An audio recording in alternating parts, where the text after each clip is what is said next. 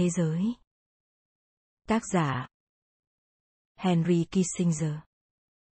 Dựa trên những nghiên cứu sâu sắc của Kissinger về lịch sử và kinh nghiệm của ông với vai trò cố vấn an ninh quốc gia và ngoại trưởng Mỹ, Trật tự thế giới dẫn dắt độc giả qua những giai đoạn rất quan trọng trong lịch sử thế giới đương đại, giúp độc giả hiểu rõ hơn về hoàn cảnh lịch sử của thời kỳ hòa bình ổn định, xen lẫn các xung đột đang diễn ra.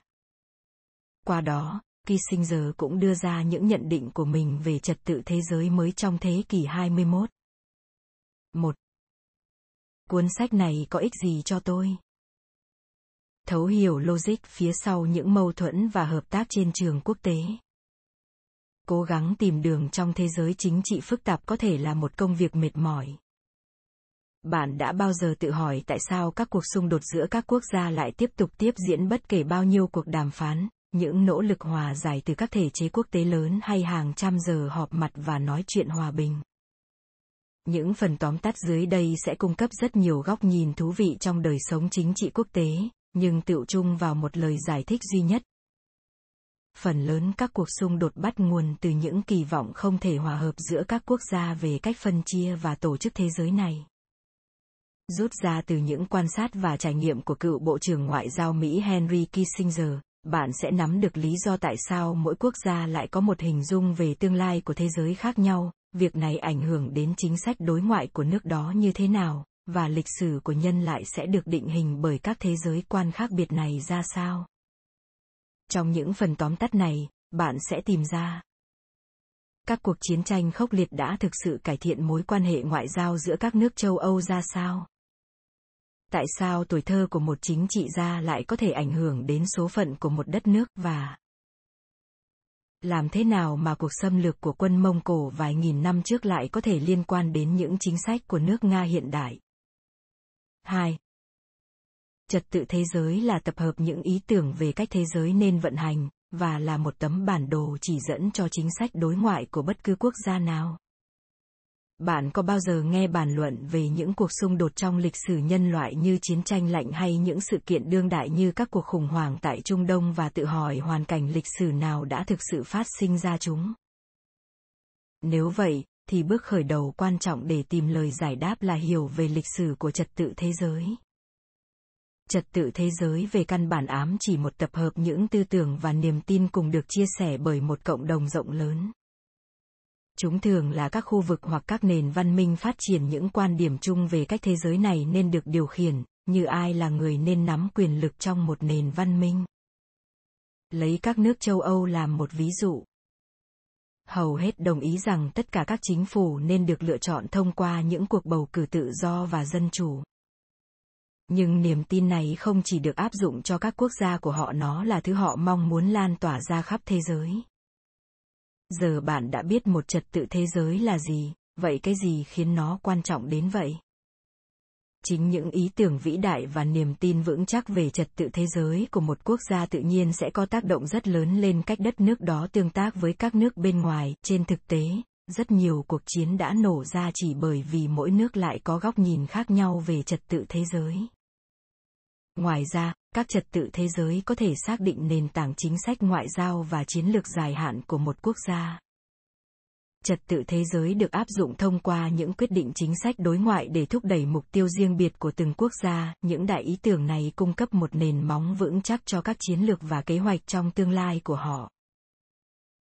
Ví dụ, chiến lược gia tài ba, Hoàng tử Klemens von Metternich hành động theo niềm tin rằng để duy trì những mối quan hệ quốc tế bền vững, bạn cần thừa nhận những lợi ích thật sự của tất cả những chủ thể tham gia cuộc chơi, chứ không chỉ của riêng bạn. ba. Sự cân bằng quyền lực có thể đóng vai trò thiết yếu để duy trì trật tự thế giới. Sau Thế chiến thứ hai, các nước tư bản phương Tây, đặc biệt là nước Mỹ, và Cộng sản Xô Viết bắt đầu ham muốn kiểm soát nền chính trị toàn cầu. Điều này đánh dấu sự ra đời của cuộc xung đột được biết đến với cái tên chiến tranh lạnh, một cuộc đấu tranh đấu ý thức hệ kéo dài vài chục năm, khiến các công dân trên toàn thế giới lúc nào cũng ở trong trạng thái hoang mang, lo sợ. Nhưng lạ thay, trong những năm tháng đầy căng thẳng này, không có một cuộc chiến thực sự nào nổ ra giữa Mỹ và Xô Viết. Tại sao xung đột lại không leo thang? khả năng cao là do hai cường quốc có sức mạnh ngang ngửa nhau, cả hai đều cảm thấy bị đe dọa bởi tiềm lực của đối phương. Điều này chỉ ra rằng, một sự cân bằng quyền lực có thể thực sự dẫn đến một tình thế chính trị ổn định.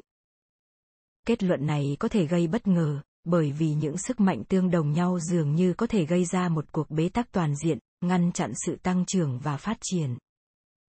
Tuy nhiên, một sự cân bằng quyền lực hoàn hảo có thể ngăn các nước gây ra những động thái quyết liệt, bởi vì tất cả các bên đều nhận thức được sức mạnh phản đòn của bên kia.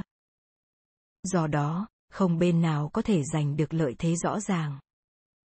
Tình huống này có lợi cho các bên bởi vì nó giúp các chủ thể khác nhau có thời gian để lên kế hoạch và giải quyết những vấn đề quan trọng.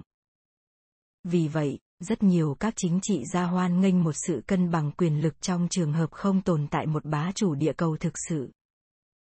Trong chiến tranh lạnh, cả Mỹ lẫn Xô Viết đều không thể dám manh động. Cả hai bên đều không thể tấn công trực diện bởi vì hậu quả của việc trả thù sẽ vô cùng thảm khốc. Trên thực tế, tình trạng bế tắc không được giải quyết cho tới khi Liên bang Xô Viết sụp đổ từ bên trong, xáo trộn sự cân bằng quyền lực. Kho vũ khí hạt nhân khổng lồ của mỗi bên đã khiến tình huống trở nên cực kỳ nhạy cảm, và nhân loại đứng trước bờ vực diệt vong. Vì vậy, cho dù chiến tranh lạnh là một thời điểm tồi tệ trong lịch sử vì rất nhiều lý do khác nhau, nhưng nhờ nó mà sự cân bằng quyền lực đã ngăn chặn mỗi bên sử dụng vũ khí hạt nhân hủy diệt. Họ đơn giản là rất tôn trọng năng lực của đối thủ và chỉ riêng sự thật này thôi đã giúp ngăn chặn một cuộc chiến hạt nhân toàn diện. bốn. Một trong những trật thế giới ảnh hưởng nhất được bắt nguồn từ châu Âu. Mặc dù chưa bao giờ tồn tại một trật tự thế giới thực sự, nhân loại đã gần như đạt được mục tiêu đó. Nó thành hình đầu tiên ở châu Âu khi Hiệp ước Hòa bình Westphalia đặt nền tảng cho phong cách thực hành chính trị kiểu mới. Đây là những gì đã xảy ra. Giữa những năm một nghìn sáu trăm mười tám và một nghìn sáu trăm bốn mươi tám, châu Âu bị tàn phá bởi cuộc chiến ba mươi năm. Xung đột bắt đầu từ mâu thuẫn giữa các quốc gia theo đạo Cơ đốc và Tin lành, nhưng nhanh chóng leo thang thành một loạt các cuộc chiến đẫm máu liên tiếp, tước đoạt mạng sống của hàng triệu người. Cuối cùng, các nhà ngoại giao từ nhiều nước đồng ý gặp mặt tại tỉnh Westphalia của Đức để thỏa thuận những hòa ước và sắp xếp những cuộc trao đổi trong tương lai. Họ quyết định rằng mỗi quốc gia, bất kể diện tích, có quyền chủ quyền và tự quyết, và các nước khác được yêu cầu phải tôn trọng những quyền đó.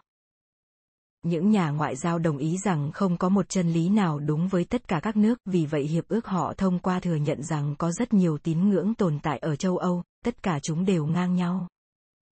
Kết quả là hòa ước Westphalia được tạo ra, một trật tự thế giới mới được thành lập giúp ổn định châu Âu.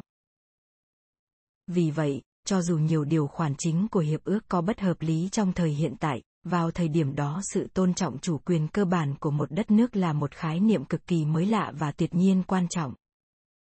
Trên thực tế, hòa nước này thành công tới mức nó tạo ra một hệ thống tương đối ổn định cho các quốc gia châu Âu đến tận thế kỷ hai mươi. Các cuộc chiến nhỏ lẻ vẫn xảy ra, nhưng chưa bao giờ to lớn và tàn khốc như cuộc chiến ba mươi năm. Nhờ thành công của nó, những nguyên tắc quan trọng nhất của hiệp ước thường được sao chép và vẫn là một phần của trật tự châu Âu cho đến ngày nay.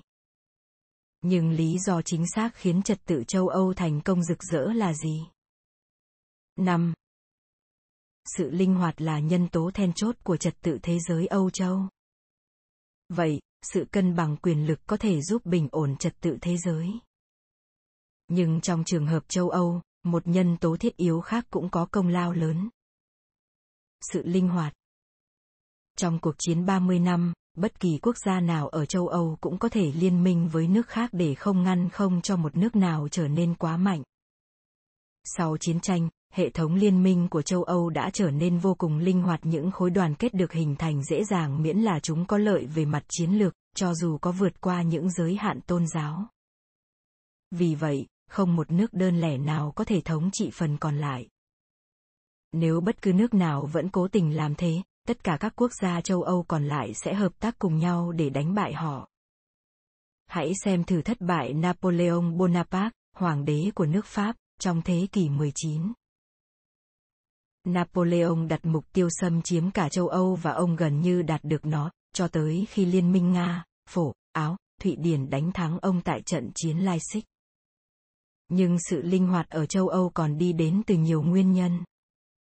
Trong cuộc chiến ba mươi năm, một vài nước đổi phe, để mặc đồng minh của họ.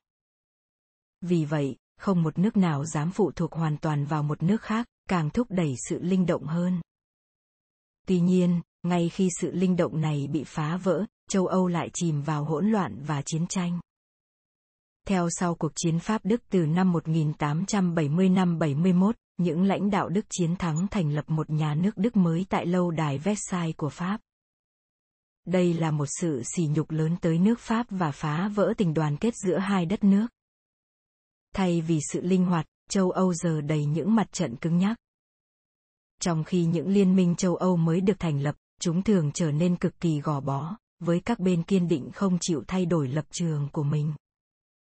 Vì vậy, khi đế chế Áo Húng gây chiến tại Serbia sau sự kiện Thái tử Franz Ferdinand bị ám sát, nó khởi sinh một chuỗi phản ứng kích hoạt tất cả các đồng minh ở châu Âu. Kết quả là ta có thế chiến thứ nhất. sáu. Đức đóng vai trò quan trọng trong việc duy trì sự cân bằng quyền lực châu Âu. Bạn có thể ngạc nhiên khi biết rằng trật tự thế giới Âu Châu được sinh ra bởi một quốc gia vốn không ai gắn với sự ổn định của châu Âu trong suốt chiều dài lịch sử. Nước Đức. Cho tới năm một nghìn tám trăm bảy mươi mốt, Đức không phải là một quốc gia thống nhất, mà là tập hợp các nhà nước và công quốc nhỏ nói chung tiếng Đức. Đặc điểm này cực kỳ quan trọng cho trật tự châu Âu thời đó, bởi vì các nhà nước nhỏ lẻ này không được coi là một mối nguy hiểm, trái lại, một nước Đức hợp nhất sẽ trở nên quá to lớn và hùng mạnh. Một đất nước vĩ đại và đông dân như thế chắc chắc sẽ phá vỡ thế cân bằng quyền lực mong manh giữa tất cả các nước châu Âu vào thời đó. Mặt khác, những nhà nước Đức nhỏ cũng liên minh với nhau thông qua nhiều mối lợi ích chung. Nếu có đe dọa từ bên ngoài, họ có thể sẵn sàng tập hợp một đội quân đáng sợ. Vì vậy, tất cả các quốc gia châu Âu còn lại rất cẩn thận để không khiêu khích các nước nói tiếng Đức. Ngoài ra, vị trí trái tim châu Âu của Đức cũng giúp duy trì sự cân bằng quyền lực. Vì nằm ở giữa, các nhà nước Đức có thể vươn đến biên giới của hầu như mọi quốc gia châu Âu khác trong chốc lát. Điều này ngăn cản hầu hết các nước dám tấn công các nhà nước Đức. Tuy nhiên, vai trò trọng yếu của Đức trong việc cân bằng quyền lực cũng có nghĩa rằng ngay khi Đức thay đổi, toàn bộ trật tự châu Âu sẽ gặp phải vấn đề lớn.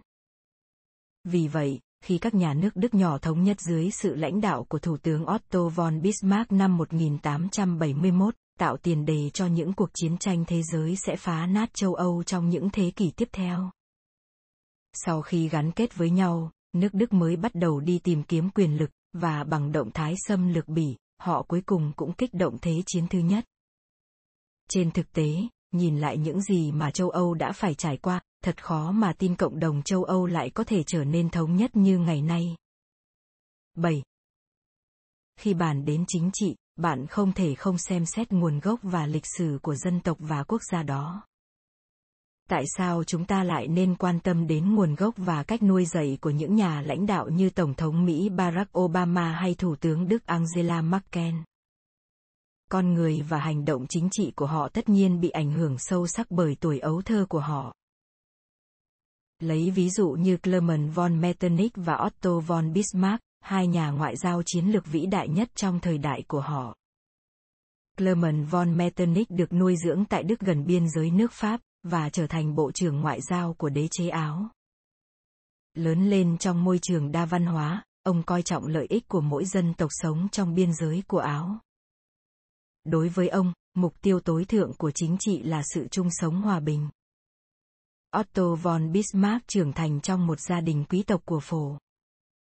Trái ngược với von Metternich, von Bismarck nhìn chính trị như một phương tiện để đạt được cứu cánh, và kiên định với niềm tin rằng ngoại giao chỉ có vai trò duy nhất là thúc đẩy lợi ích cho đất nước của mình. Tuy nhiên, không chỉ hành động của mỗi cá nhân bị ảnh hưởng bởi hoàn cảnh lịch sử mà cả một đất nước cũng thoát khỏi nó. Lấy Nga như một ví dụ. Trong suốt chiều dài lịch sử của mình, Nga đã bị xâm lược bất cứ khi nào mất cảnh giác.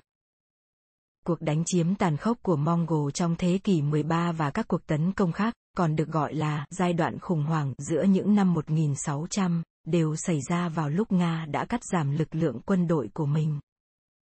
Vì vậy, dân Nga ngày nay cực kỳ nghi ngờ bất cứ ai khuyến khích họ tinh giảm lực lượng quân đội. Trái lại, xem xét các nước châu Âu trải qua hàng thế kỷ chìm trong các cuộc chiến đẫm máu. Lịch sử bi thương này đã dạy cho lục địa này rằng chung sống hòa bình là điều kiện căn cốt cho sự thịnh vượng chung. Do đó, họ nỗ lực cố gắng để hình thành những liên minh và giải quyết những xung đột thông qua ngoại giao hơn là hành động quân sự. Vì vậy, mỗi con người và mỗi quốc gia đều bị tác động lớn bởi những trải nghiệm trong quá khứ. Điều này thể hiện rõ ở các nước Trung Đông, nơi rất nhiều nền văn minh và dân tộc đối đầu lẫn nhau. tám. Vô số các cuộc xung đột lớn trong lịch sử là kết quả của những quan niệm về trật tự thế giới đối lập nhau. Khi các quốc gia va chạm, nguy cơ xung đột ngày càng tăng lên, bởi những trật tự thế giới thường không tương thích. Lý do có thể đến từ sự thật rằng, mỗi nước đều mong muốn áp dụng thế giới quan của mình cho các nước khác.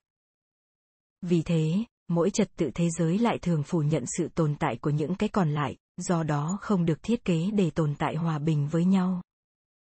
Ví dụ, như chúng ta sẽ thấy rõ hơn ở phần sau, một trật tự thế giới dựa trên diễn giải chính thống của Kinh Koran sẽ tương khắc với hầu hết các trật tự khác. Kể cả chiến tranh lạnh là một ví dụ tiêu biểu về sự mâu thuẫn của những trật tự thế giới khác nhau. Những nhân vật chính của cuộc xung đột đại diện cho những thế giới quan hoàn toàn khác nhau. Nước Mỹ ủng hộ chủ nghĩa tư bản thị trường tự do, và Liên bang Xô Viết vẫn trung thành với chủ nghĩa cộng sản. Do đó, những cuộc đụng độ, như chiến tranh Triều Tiên, hay Việt Nam, có vai trò như con tốt thí mạng cho thế giới quan của hai cường quốc. Xung đột cũng có thể nổ ra ở các quốc gia yếu hơn về vấn đề liệu nước đó nên tham gia vào khối dân chủ hay chủ nghĩa xã hội, hay thay đổi lãnh đạo chính trị của mình. Rất nhiều xung đột đã xảy ra, và tiếp tục xảy ra, ở Trung Đông cũng có thể bắt nguồn từ những trật tự thế giới bất tương hợp. Các nhà nước Ả Rập cực kỳ đa dạng, chứa đầy những thế giới quan hoàn toàn khác biệt. Điều này đã kích hoạt rất nhiều cuộc chiến xung quanh những tầm nhìn toàn cầu, dựa trên những cách diễn giải Kinh Koran khác nhau. chín. Trật tự thế giới dựa trên đạo hồi cực đoan sẽ vô cùng nguy hiểm cho cả thế giới. Đến giờ chúng ta đã biết, các trật tự thế giới thường bao gồm nhiều khái niệm rộng lớn với nhiều ứng dụng. Do đó, thường khó để giải quyết những sự bất tương đồng giữa chúng. Mặc dù chúng có thể không đến mức hoàn toàn đối lập nhau, nhưng sự mâu thuẫn chắc chắn vẫn tồn tại. Đặc biệt là trật tự thế giới được dựa trên sự sùng bái cứng nhắc về Kinh Koran. Theo lời diễn giải chính thống của Kinh Koran, thế giới được chia ra làm hai phần. Phần đầu tiên là các nước nằm dưới sự lãnh đạo của đạo hồi và được cai trị bởi luật đạo hồi. Theo những kẻ cực đoan, những quốc gia này nên được tồn tại như một đơn vị lớn, điều hành bởi một vị lãnh đạo duy nhất theo đạo hồi. Những nhà nước này còn được gọi là Dar al-Islam, hay ngôi nhà của đạo hồi. Phần thứ hai là tất cả các nước không nằm dưới sự thống trị của đạo hồi, hay nói cách khác, tất cả các nước còn lại. Những lời diễn giải chính thống coi sứ mệnh linh thiêng của tất cả người Hồi giáo là phải đảm bảo rằng một ngày, những quốc gia này cũng phải được cai trị bởi các bộ luật đạo hồi. Những người Hồi giáo cũng được cho phép sử dụng bất cứ phương tiện nào cần thiết để biến điều này thành hiện thực. Vì vậy, những quốc gia còn lại này được gọi là Dar al-Harb, hay vùng chiến tranh. Do đó, thật dễ để thấy thế giới quan của họ thật khó có thể tương hợp với những trật tự thế giới khác. Đặc biệt khái niệm trật tự thế giới đi ra từ Hòa ước Westphalian sẽ xung khắc với những lời diễn giải cứng nhắc từ Kinh Koran. Theo khái niệm trật tự Westphalian, mỗi quốc gia có quyền để tự ra quyết định miễn là họ tuân theo một số nguyên tắc cơ bản và tôn trọng chủ quyền của các nước khác. Rõ ràng, quan niệm này hoàn toàn đi lệch với niềm tin xây dựng một nhà nước đạo hồi duy nhất trên năm châu. Ví dụ, trong trật tự Westphalian, mỗi quốc gia đều được phép tự do thực hành tôn giáo của mình, một kết quả quan trọng từ cuộc chiến ba mươi năm. một trật tự thế giới được xác định bởi những niềm tin đạo hồi cực đoan sẽ coi sự lựa chọn này là không tưởng. mười. Nước Mỹ thúc đẩy và sử dụng trật tự thế giới được dựa trên sự cân bằng quyền lực Westphalian. Bây giờ bạn đã nhìn thấy cách trật tự thế giới hoạt động, hãy thử xem nước Mỹ đã áp dụng cụ thể nó như thế nào. Đầu tiên, Mỹ thường sử dụng những khái niệm được liệt kê trong trật tự Âu Châu cho lợi ích của mình. Từ lâu, ba đối thủ lớn nhất của Mỹ là Nga, Trung Quốc và Nhật Bản. Sử dụng một phương pháp phổ biến trong trật tự Westphalian, những nhà lãnh đạo Mỹ đã cố gắng để khiến các kẻ thù của mình đối đầu lẫn nhau. Mục tiêu là để đảm bảo rằng những kỳ phùng địch thủ này sẽ luôn luôn cân bằng lẫn nhau, và vì vậy không bên nào có đủ sức mạnh để trực tiếp tấn công nước Mỹ. Ví dụ, khi Nhật Bản nhanh chóng mạnh lên trong đầu thế kỷ hai mươi, Theodore Roosevelt, Tổng thống Mỹ thời bấy giờ, đã quyết định phô trương sức mạnh hải quân của Mỹ. Ông triển khai mười sáu tàu chiến, được biết đến như hạm đội trắng, đi khắp thế giới và dừng lại ở Nhật Bản rất nhiều lần. Khẩu hiệu chính thức của chuyến tour này là luyện tập thực tế quanh thế giới, nhưng rõ ràng nước Mỹ đang muốn thể hiện sức mạnh và quy mô hạm đội hải quân của mình.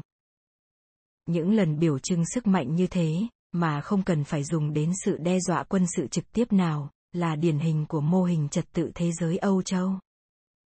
Nhưng nước Mỹ không chỉ sử dụng những khái niệm về trật tự thế giới của châu Âu, họ còn coi mình là người bảo vệ của trật tự thế giới. Trên thực tế, nhiều phần của trật tự Westphalian đã được nước Mỹ sử dụng rất nhiều lần để biện minh cho các cuộc chiến và xung đột vũ trang. mười một. Tổng kết. Thông điệp chính trong cuốn sách này. Các trật tự thế giới của các quốc gia khác nhau tập hợp những niềm tin đại diện và định hướng tầm nhìn của họ về cách thế giới nên vận hành là những nền tảng của các mối quan hệ quốc tế. Mặc dù một vài trật tự thế giới, như trật tự Westphalian được phát triển trong thế kỷ mười bảy ở châu Âu sau cuộc chiến ba mươi năm, được dựa trên sự tôn trọng chủ quyền lẫn nhau, không phải mọi tầm nhìn về thế giới đều được trang bị tốt để ngăn chặn xung đột. Lời khuyên hành động. Hãy tôn trọng những người mà bạn tranh cãi. Lần tới khi bạn lao vào một cuộc tranh cãi nảy lửa, hãy nhớ tôn trọng những người đối thoại với bạn, kể cả những cử chỉ nhỏ như chào tất cả mọi người giống nhau cũng có thể tạo ra ảnh hưởng lớn. Ví dụ, trong cuộc hội nghị diễn ra tại Hòa ước Westphalia, mọi nhà ngoại giao đều phải được đối xử như nhau bất kể quốc gia của họ có hùng mạnh tới đâu. Do đó, những mâu thuẫn được xoa dịu và kết quả đồng thuận lớn đã đạt được.